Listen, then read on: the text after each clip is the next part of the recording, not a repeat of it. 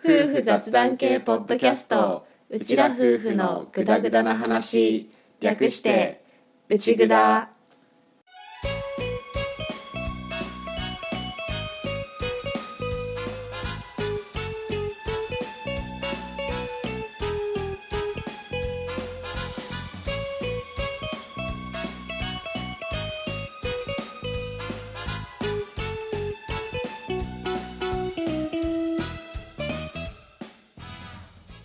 内ぐだはリビングでの雑談を垂れ流すをコンセプトに家庭や仕事その他諸々について話しているネットラジオ番組です。旦那担当のアッキーと嫁担当の歌の本物の夫婦が新潟のとあるリビングからぐだぐだとお送りしています。しょうもない雑談ばかり勘違いや言い間違いの宝庫なので適度に聞き流しながらグダグダ話をお楽しみくださいはい135回のオープニングです。です。今回もうん。内ぐだ一問一答を掘り下げていきましょう。うっす。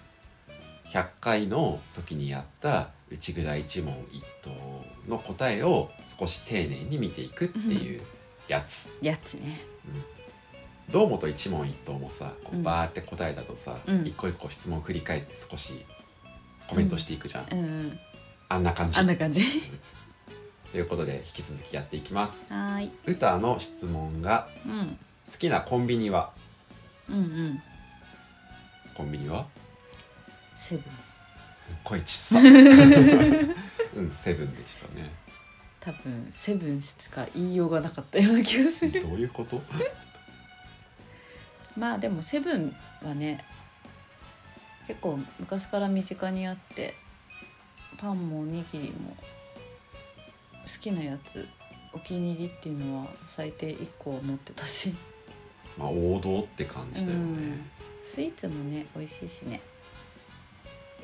ただうち結構さ今 D ポイントにうん、移行してきたじゃんだいぶ、うん、そうだね。その絡みもあって俺かなりローソンにも行くようになった。あ確か D ポイントを使っての支払いとかがローソンの導入が早かったんだっけ？確かそんな感じの背景だったよね。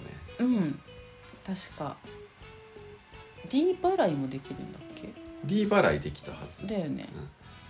ポイントもいけるし、うんうん。D 払いもいけるしうんうん。っていうのじゃなかったっけ？確か。だった気がする。まあ、今となってはうん。どうなんだろう？セブンとかもっていうのはあるんだけど、うんうん。ちゃんと調べてないからあんまり下手なこと言わんでおくけど。そうだセブン D 払いはできたけどポイントがどうだったかなっていう。そうだよね、うんうん。なんかそんな感じの話、話。まあ調べろよってわ話だけど。うん、でもそれもあって結構ローソンにうんうん。コンビニスイーツはローソンが強いんだっけ？確かそうだよね、今すごいらしいよね。うん、そうね。ね。あとはセブンについて話しておくことは？そうだな。セブンアイスがいっぱいあるイメージだけど。はいはい次。委員会うん。えっと、俺の方の質問がもう一度行ってみたい場所は青森市街地と答えました、ああそんなだったね。うん。なんで青森市街地？知ってるくせに。うんと青森市街地はうん。なんだかんだでいろいろと思い出深い土地でして、うんうん。うん。とどう言ったらいいんだろうね。え歌とは付き合う前にも行ったし、うん。付き合ってからも行ったしうん。新婚旅行でも行った場所でいいのか？あれ？付き合ってからって東北回った時って青森市街地の方まで行ってるっけ？行ってないのか？行ってないね。行ってないんだね、うんうん。行ってないんだけどないんだけど、うんうん。こう新婚旅行のんゴールが青森市街地だったんだよね、そうだね。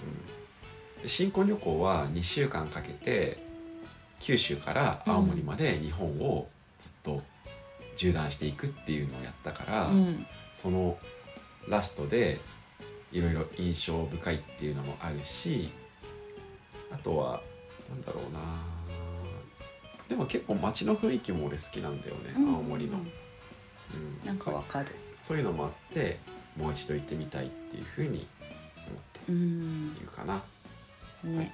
好きなファーストフード店は？ファーストフード店。マッファーストフク マックですね。マック、はいマックでしたよ。よかった。そうだね。常に不安と戦ってるからね。ね。まあマックもそれこそ学生時代にいっぱいお世話になったなあっていうかな。俺マック社会人になってからかなお世話になるようになったの。うん。ん。そもそも高校までは地元になかったし、マックね。なるほどね。今やもうマックのアプリね入れたけどさそれがなかったらと思うとうん。クーポンなかったらと思うとねね。やっぱりゾッとするよね。ね。それこそあれだよね。D ポイントっていうものがね。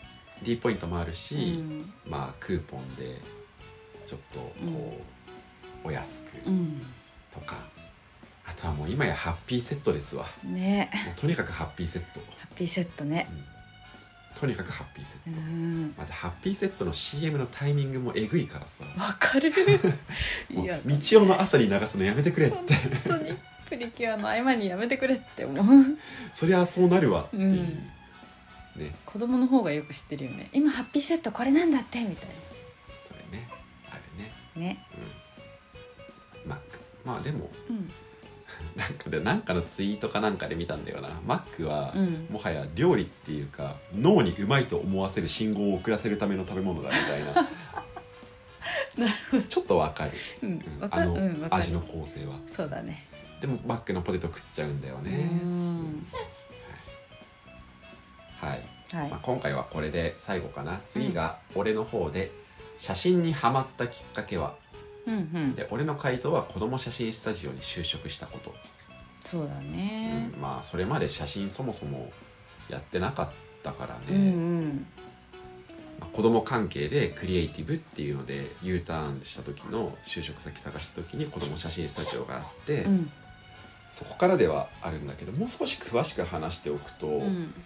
単純に就職したっていうのは確かにきっかけなんだけどハマったっていうところまでいくと、うん。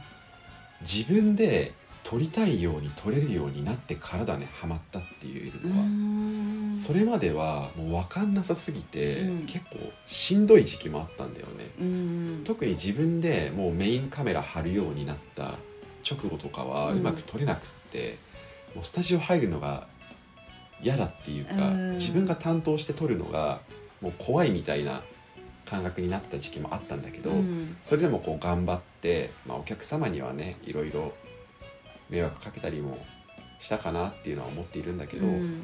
でもその中でも勉強を続けて練習続けてこういうふうに撮ってみようとかこう撮ったらあこれ俺好きな写真だなとか、うん。でそれをお客さんが喜んでくれたりとかっていうのができるようになってきてっていうところでハマったって言えるかもしうれない、んやっぱり。そうだよね。使いこなせるようになって、ううん。んすごく面白くなったうんっていうのはあるから、その前段階で諦めなくてよかったなとは思う、ううんん。だからどれくらいだろう。メインでお客さん取るようになってざっくり半年後ぐらいからかなうん。特に楽しくなってきたのは、うんううん。ん、こうなんだろう。子供写真スタジオってさ割とテンプレの撮り方しかしないみたいなお店もいっぱいあると思うんだようね、ん。でもその中で俺がいたスタジオはもうこれからの時代はそれだけじゃダメでこうカメラマンごとのまあ独創性っていうか、うん。そのちゃんとカメラを使いこなして自分で考えて撮っていくようにそういうのも撮れるようになっていかないとダメだよねっていうその過渡期うんに俺はちょうどやっていたから、うん。その中でじゃあ自分だったらっていうのでいろんなことを試したりしながらやっていってそれで自分の撮りたい写真うん。を撮れるようになっていけたからそれはまあ運が良かったっていうのもあるうんとは思う,、もう本当に天ぷらの撮り方しかしませんっていうところだったら割とこう反復作業みたいになってた可能性があるんだけどそうじゃなくて俺はいろいろとその写真としての表現みたいな部分もうん。やっていけるスタジオだったから、うん。まあ、それで自分のこういう風にやってみたらっていうのが分かってできていくようになっていく中で写真にはまったってまあ言えるのかなとうん。思いますかね。なるほど。素敵なお話でしたじゃあもうちょっとそういう風なトーンで言ってくれてもいいんだよ。あきさんありがとうございました。何なの？何？いやなんかあそうだよな。なんか最初の頃ってすごい沈んでることも多かったなって今やっぱ思い出してたな、うんっていう。結構しんどかったからね、うん。お客さんにとにかく申し訳なくってさ。わかる俺が担当しなければもっといい思い出写真が残せたのかなってすごい思ったから、まあ、悔しかったからね、うん。でもそれをちょっとずつ超えて今めっちゃ楽しいっていう、んでもちろん俺より写真が上手い人はたくさんいるんだけどでも俺に撮ってほしいって言ってくれる人たちに対して自分にできる精一杯で、まあ自分も楽しみながらうん。シャッターを切っていきたいなっていうふうに今は思って。フリーのフォトグラファー活動をやってるような感じです。うんはいはいということでうんまたちょくちょく掘り下げていこうと思います。はいはい、ということでオープニングこれでおしまい。おしまい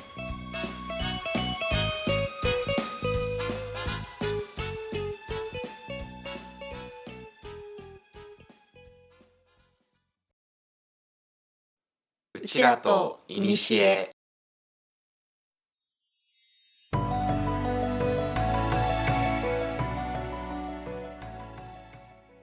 はい、歴史ネタのことを話すコーナーです。です今回ははい風の年季が一番大きい中、うん歴史ネタをお送りしていきたいと思います。はーいこの度のテーマ、お願いします魏志倭人伝についてかぶったね。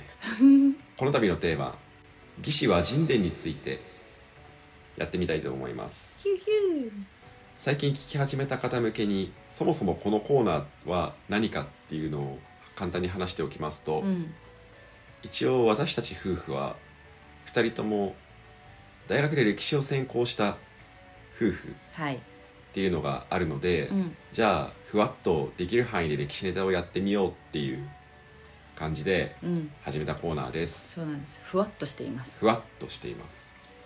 企画コンセプトは浅い知識をこねくり回すです。です。はい。なのでうん。がっつりものの聞き応えのある歴史ネタをご希望の方はそれ系の番組で聞いていただいてこちらでは比較的あっさりめの歴史をふわっと聞く。っふわっと聞く。ていううん。雑食な内蔵です。です。はい、でなぜ魏志倭人伝を今回扱うかと言いますとアッキーが卒業論文で書いたのが邪馬台国。うんうん。邪馬台国のことを卒論で扱っていて一論とかは特にやっていないんですけれども、うんうん場所がどこにあるかとかね。そう。それじゃなくって、うん。どっちかっていうとどういう身分があったりとか統治形態だったりとか、そういうのを扱った卒論をやっていてうん。その中でやっぱり魏志倭人伝っていうのは邪馬台国研究においてとても重要な資料っていうのもあって秋は卒論では一生丸々割いてそもそもこの時代を研究する時の資料っていうのはどういう特性があってどういう注意が必要なのかっていうのを、うん。まあ論じていたわけでうん。その絡みでじゃあちょっと魏志倭人伝の話をしてみようかなと、まあ、できるなっていうので、うん。今回はテーマに取り上げてみました。いいっすね。はい、魏志倭人伝に対する歌の理解は？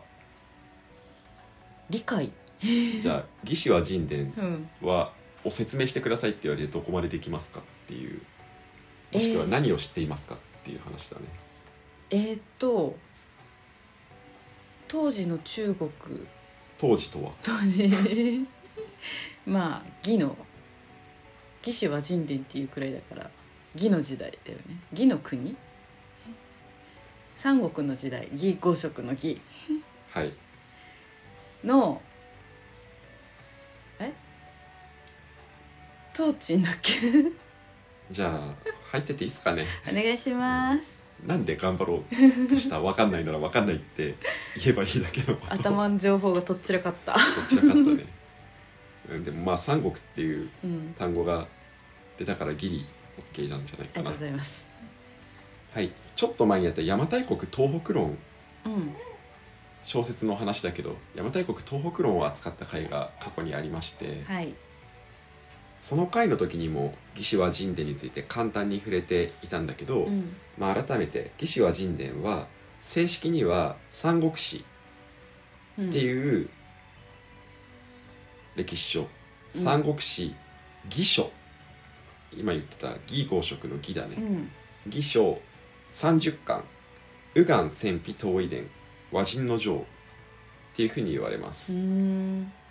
右岸も戦費もその中国の周りにあいたうん。民族の名前、うんうん。民族っていう言葉を使っていいのかちょっとうん自信がないところもありますが、はい。すごく詳しい人とかその辺突っ込んでこれる人だと 民族っていう言葉でいいのかっていうツッコミが入った場合、うん。ちょっと困るんだけど、うん。まあでも一応民族って言っときます。はい。民族。民族とはっていうところに切り込まなきゃだからあれなんだけど、うん。とりあえず民族。とりあえず。右岸も戦費もその民族の名前だけど、うん。そのなその右岸戦費東夷伝東夷は東の万位の夷だね、うんうん。東夷伝の中の和人について書いてある。うん部分があって、いわゆるだから三国志の中のごく一部分に過ぎないものを魏志倭人伝っていうふうに通称で呼んでいまうす、ん。で三国志の著者は西晋西の晋高田晋の晋うんうん。西の晋西史の歴史家である陳樹惜しかった。惜しかったか、トーチまあ、陳が合ってるからってこと？うん。チンが出てきたはい、陳樹で太閤年間である285年頃に三国志を選出したとされています。三国志は全65巻うん。からなりその構成は義書。義合色の義、うん。義書30巻。職書15巻。五書20巻うん。からなっていてここで一つ情報としては義書にだけ定期帝のあと加藤紀子の紀 そこで加藤紀子の糸編におのれね。そう糸編におのれ義書だけ定期が設けられています。うん。定期4巻分。ここで義書にだけ定期が設けられているっていうことは義の王朝だを三国の中での正当な王朝として扱っていることを意味している。なるほど。っていうふうに言われていて、うん単純に分量でも義書が一番多いうんね多いよね。半分くらいね。その義書の中に右岸戦費東夷伝和人の城っていうのが存在していて、うん。そこに当時の和日本の邪馬台国っていう女王卑弥呼がいた国のことについてのうん。情報が書かれている、うん。だからこの時代日本の歴史書としては一応この年代で、まあ、しっかり残っているっていう言葉を使うとまた語弊が出てきてしまう可能性はあるんだけど、うん。日本には日本で正史の歴史書が残っているから、うん。あれなんだけどただこの当時のことを知る貴重な資料っていうふうに言われている。うんうんだろう「古事記」「日本書紀」の中には、邪馬台国っていう言葉も卑弥呼っていう言葉も一応出てきてはいないうんと言ってしまって差し支えはない。俺は何に怯えながら喋ってるんだろうね。確かにね。何かしらこう伏線っていうかなんか予防線をすごく張っているよね。うんだって本当に突っ込んでこれる人は突っ込んでこれるからね。そうだね。うん言葉の微妙なニュアンスって難しいなっうてん。思うんだけど、うん。一応その中国の歴史書に存在している当時の和の国邪馬台国。うん一般的に邪馬台国って呼んでいる。うん。でこの「魏志倭人伝」なんだけどこれどのようにして記された歴史書なのかっていうと、うん。通説では「魏志倭人伝」は陳寿とほぼ同時代の人である魚賢ん魚賢だっけ？魚賢だっけ？ちょっと読み方思い出せません。うん。ここでは暫定的に魚賢としておきます、うん。魚賢の「義略」っていうものを参考にして書かれたと言われています。あーなんか聞いたことある気がす義合色の義るにうん。略すの。うん。田んぼに書く。うんおのおのの書く。の義略。うんうん。ただこの義略については漢本が現存していません。うん。いろんな書物に一文が見えるのみ。なんだけど、うん。この義略と義士の間ではいくつかの同様な記述が見受けられていてうん。両者の関連が指摘されています。ただその2つが似てるのは共通の文献を参考にしたからじゃないかっていう説も存在している。ここで「義書」っていう文献が出てくる。うん。だからまあ別に固有名詞一個一個覚える必要はないんだけど、うん今ここまでで義士と義略と義書っうん。ていう3つの名前が出てきていて、うん。人によっては義士と義略はどちらも義書を参考にしたから似てるんだってあいう説が存在している。あなるほど。で義書についても漢本は現存していない。うん。んだけど義書を作った書いた人が「王に沈む」で王陳王陳か王神だったどっちかだったと思うんだけど、うん。王神が266年に没しているうん。ことから一応そうなるとその成立は266年よりも以前ということになりうん。さっき言った通り太閤年間285年頃に成立したって言われてる三国志よりも古い文献うんうん。だっていうふうに推測できるので、うん。その義書を参考にしたんじゃないかっていう説は一応成立する。なるほど。ただ義書には遠遺伝が存在しなかったってしている説もある。いろんな説がある。つまりうん。どういうことかと言いますと、うん。あここで一個ちょっとややこしかったから補足して補足一個挟むんだけど、うん。さっき三国志の中の義に関する部分を義書って言ったでしょ、うん。30巻で定期が入ってるって言った義書。うんうん。その義書と今言ってる王神の義書はうん。別物、別物か。完全別物としてうん考えて。だから義士。うん。義士って言言ってたのが、うん。その定期4巻の義書を含む三国志の義士倭人伝の義士、うんうん。それとは別に義書っていう歴史書が266年よりも以前にあったっていうふうに言われているんだけど、うん。実は三国志っていう歴史書は宋の時代429年うん。に廃将氏っていう人によって注釈が施されてるんだよね。注釈が。ううん。だから簡単に言うとこう三国志の解説みたいな。うんうん。解説っていうとまたあれだけど、うんうんまあ、解説みたいなものがうん。存在していてそれが加わっているんだけど、うん。その廃将史の中の中に右岸伝とか戦費伝には王神の義書がしばしば引用されてるんだけど、うん。東夷伝には王神の義書は全く引用されてない。うんん。だよね、うんうん。だから義書には東夷伝が存在しなかったってしている説もある。なるほど。だからここでまとめておくとうん。義士は人伝がどう書かれたかっていうのに関してはうん。義略を参考に書かれたっていう説と義書を参考に義略と義士は人伝が書かれたっていう説とうん。2つ存在している。っうんていう風な感じなんだけどうん。まあここれ以上深掘りしていくことは多分できないんだけど、うんまあ、逆に義士は人伝を踏襲して義略パターンはあるのかとかね。その辺はちょっとこれ以上深められないんだけど、うん。ただまあ何らかのものを参考に書かれているであろうとは言われている。うん。でと陳樹が宮中の記録とかあとは大砲軍。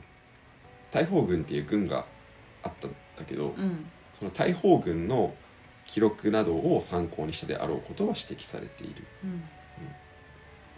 だから公的な和と和かっこ邪馬台国と義との正式な外交、うんその施設を伴った施設を派遣したりみたいなね、っうん。ていうのが、まあ、記録されている。うん。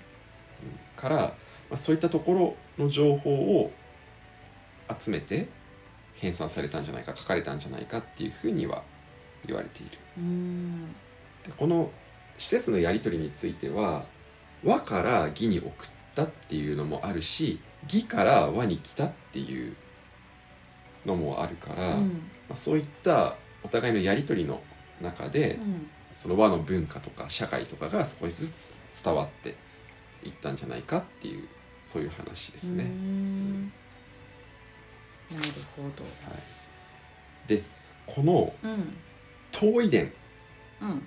ていう、まあ、ジャンルがあるよね。うん。その遠い伝が編纂されたのは中国聖史の中でこの三国志が初なんだよね。うんうん、でなぜ初かっていうと義士遠い伝の序文では義の再度にわたる遠い家の出兵により遠いのことが明らかになってきたことが挙げられているそうで。うん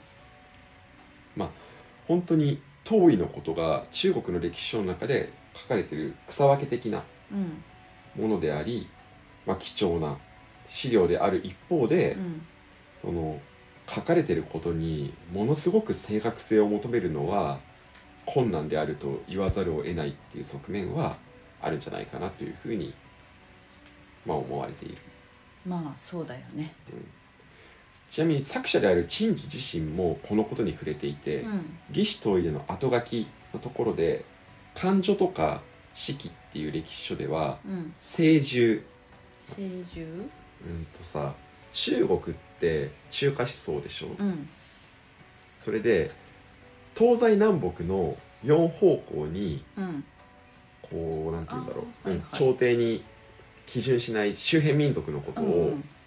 中国からの見方で呼んでいる呼び方があって、うん。東は遠い。うん東の蝦夷の字か、うん。うん遠い。北は北敵。うんうん。北敵。西が西獣うん南が南蛮。っうんうん。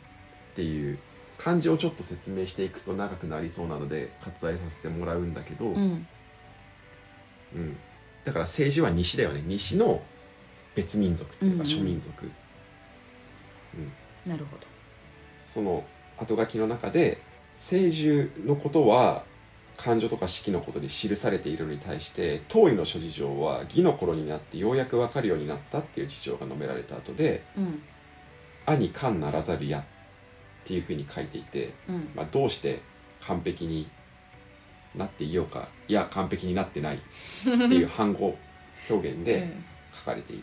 へ遠い伝については不確実だよっていうのが強調されているっていう背景がある。なるほどね。東側が海だからとかあるのかもね。まあどうなんだろうね。うん。和まで行くとその側面はあるかもしれないよね、ううん。んっていうのが「魏志倭人伝」っていう歴史書の性質うん。なんだけど一応邪馬台国のことを研究する時って魏志倭人伝以外にも中国の歴史書は一応存在しているんだよね、うん。ただそのほとんどが魏志倭人伝と内容はほぼ一緒うん。通じている。からやっぱり「魏志倭人伝」がベースになるんじゃないかっていうようなうん。捉え方でいい、っていうか、まあ、それをもとに結局その考え方にものっとって邪馬台国研究っていうのは基本的に進められている。うん。んだけどここで一個「五漢書」っていう歴史書があるんだよね。中国の聖史に。うんただは正しい史うん。正しいし正しい歴史。歴史。で五漢書和伝っていうのがあるんだけどさ、うん。漢の時代は三国志より前三国時代より前なんだよ。そうだね。五漢書だから、うんだから三国時代よりも前の歴史書として五漢書っていうのが存在していて、うんでこの五漢書には「魏志倭人伝」にはない記述が一部見られたりもしているんだよね。だからじゃあ五漢書って魏志倭人伝よりもいいんじゃないのっていうふうに思うかもしれないんだけど、うん。ここで注意が必要なのは五漢書って三国志よりもできたの後なんだよ。なるほどね。だからできた時代と扱ってる時代がずれてるの、うんうん。さうん。だから三国志よりも後の時代に三国志よりも前のうん。ことを扱った歴史書が成立していることによりうん。そこで入れ違いが発生しているから王朝名だけで言えば五漢書の方が古いんだけど、うん。五漢書の方が後からできた歴史書。うん。だからやっぱり魏志倭人伝の方が、より近い。うん、よりその当時のものを参考に書かれているし時代的には古いから資料性としてはうん。魏志倭人伝の方がまあ重視されるっていう結果になっている。っうん。ていう歴史書うん。です。です。うん、だから本当に記述量としては多くないんだよね。うん。本当は中国の歴史書の中に周辺にこんな国があるよ万国がいるよみたいなうん書かれ方しかしてないんだけどでもこの歴史書が残ってたことによってその邪馬台国とか卑弥呼とか、うん。そういったものを知る手がかりとして存在しているからやっぱり資料としての価値は高い。うん。ただその一方でさっきも言った通りそんなには分かってない部分を書いている可能性もあってこれを何でもかんでもその鵜呑みにしたりとか拡大解釈をしたりとかそういうのはやっぱり危険があるっていうようなすごく立ち位置が微妙な歴史書っうんていう認識をまあ個人的には持っている。確かにねだから俺の卒論はまず最初にそれを言った上でそれに基づいてでも拡大解釈はしないでこの貴重な資料を参考にしながらできるアプローチをしっかりしていこうねっていう感じのことをしている。うん。結局分量も少ないしいろいろ言えちゃうせいでうん「魏志倭人伝」ってどんどんどんどんその本来持ってるキャパ以上のものを押し付けられてるところがうん。あるなっていう。邪馬台国論争とか一つとってもすごく広がってうん。いるでしょ。うんでどんどんどんどん広がっているんだけどそうじゃなくってもう一回足場を固めて、うん。拡大解釈はしないでここまでしか言えないねでも言えるところとしてはこれがわかるねみたいな話をしようよっていうのが、まあ、俺の卒論の基本的なスタンス。なるほど。っていうことではい。長くなりましたが「魏志倭人伝」について解説してみました。はい。はい、多分名前を聞いたことはあると思うんだみん割と多くの人が、でもじゃあ実際どういう歴史書なのかっていうのはそんなに突っ込んで触れる機会があったっていう人は少ないとうん。思うから、それこそね調べ本当に調べよう興味を持って調べようじゃない限りはあっさりとした名前と邪馬台国について書かれているよくらいじゃないかな。そうだよね。だからまあちょっとこう知識に触れるのが好きな方うん。の参考になったらなと思ってあとは歴史好きな人で興味を持ってもらえそうであればまあ嬉しいかなと思って今回は卒論を引っ張り出して話してみました。はい。はいということでこのコーナーこれでおしまい。おしまい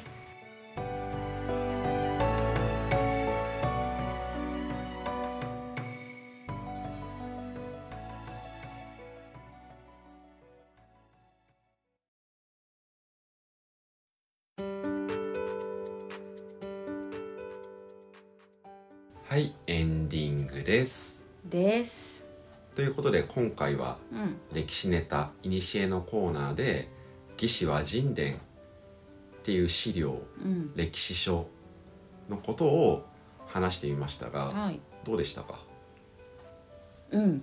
なんかそうだよな。昔の書い昔の中国の人々が書いたやつだからどこまで信じていいのかな。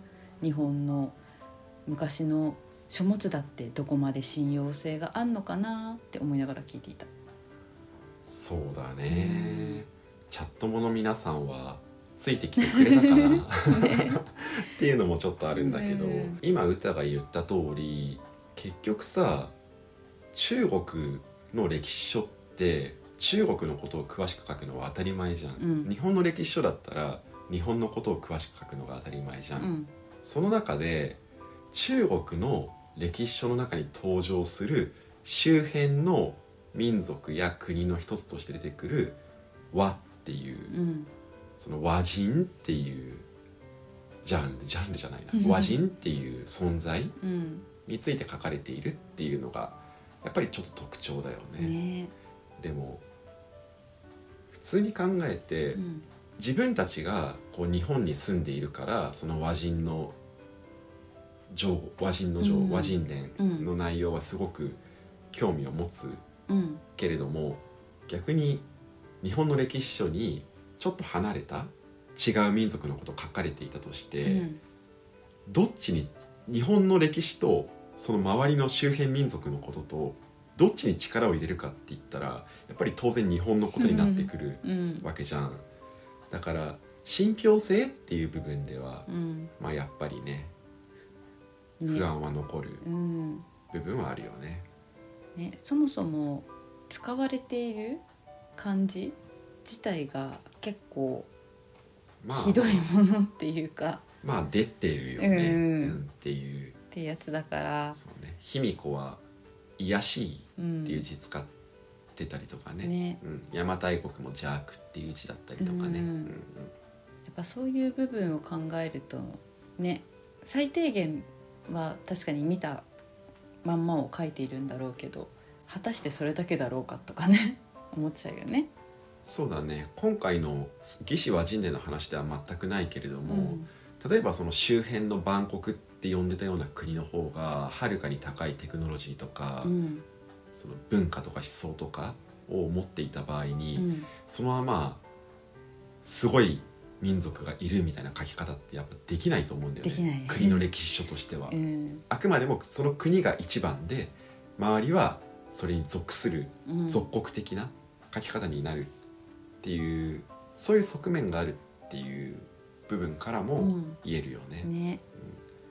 それとさうん。あとはやっぱり一つの歴史書から歴史全部を判断する危険性だよね。あ確かに。うん、俺は大学で一番学んだことっていうか、その歴史っていうジャンルを通して学んだ大きいことは、うん。物事を多角的に複合的に見るっていう視点うん。が養われたなっていうふうに感じているんだよね。うん。だからその見方からしてもやっぱりこう一つの歴史だけに頼って歴史を全部決めてしまうのは結構リスキーな部分あると思っていて、うん。それこそ国の歴史正当な歴史書ってうん。勝者の目線からの歴史だからうね、ん。やっぱり敗者の目線からの歴史もあるはずでその辺が、まあ、歴史の難しいところうん。ではあるよね。敗者の歴史書は基本的に残らないからね。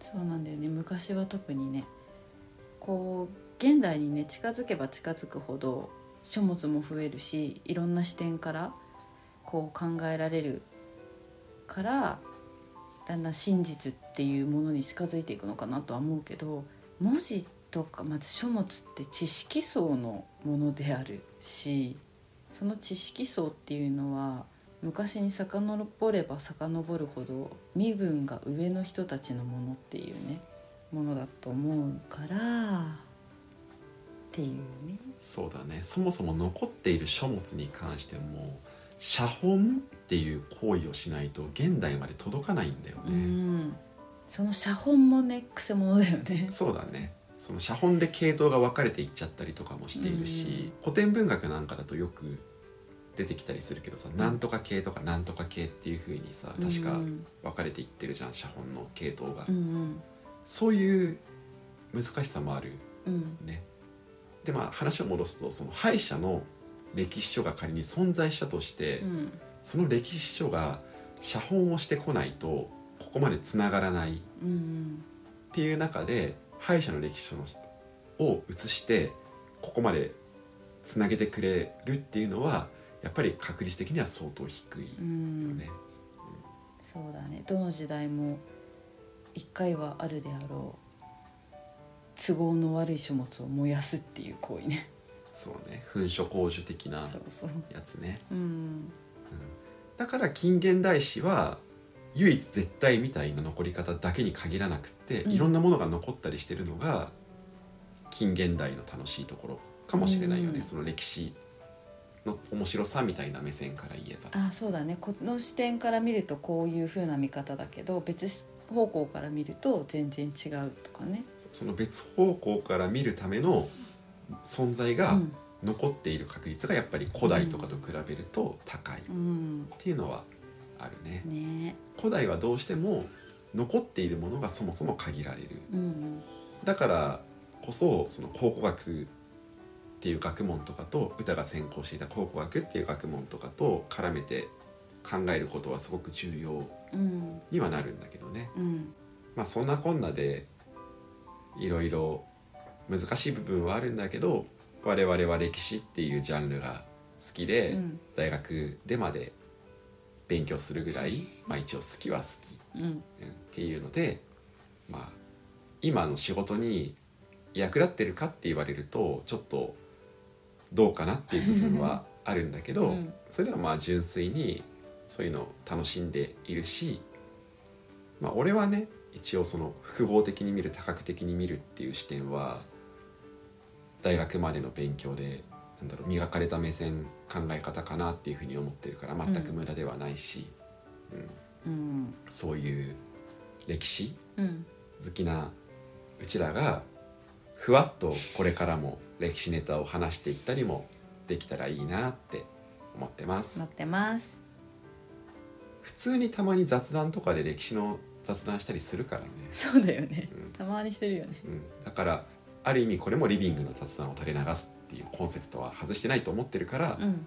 雑食だけどやってるっていうそこはあるけどね。ね。っていうことで、うん。じゃあ今回のお便りテーマあなたが興味のある歴史のことをよかったら教えてくださいお願いします。何でもいいです。うん何でもいいんです。時代でもいいし出来事でもいいし人物でもいいし、うん。よかったらそれをもとに歴史関係の話をちょろっとお便り読みながらしてみたいななんて思ってます。はい。はいもちろん普通おたも大歓迎です。です。はい。ということで今回も聞いていただきましてありがとうございました。ありがとうございました。次回もぜひまたグダグダ話にお付き合いください。お願いします今回もこれでおしまい。おしまい。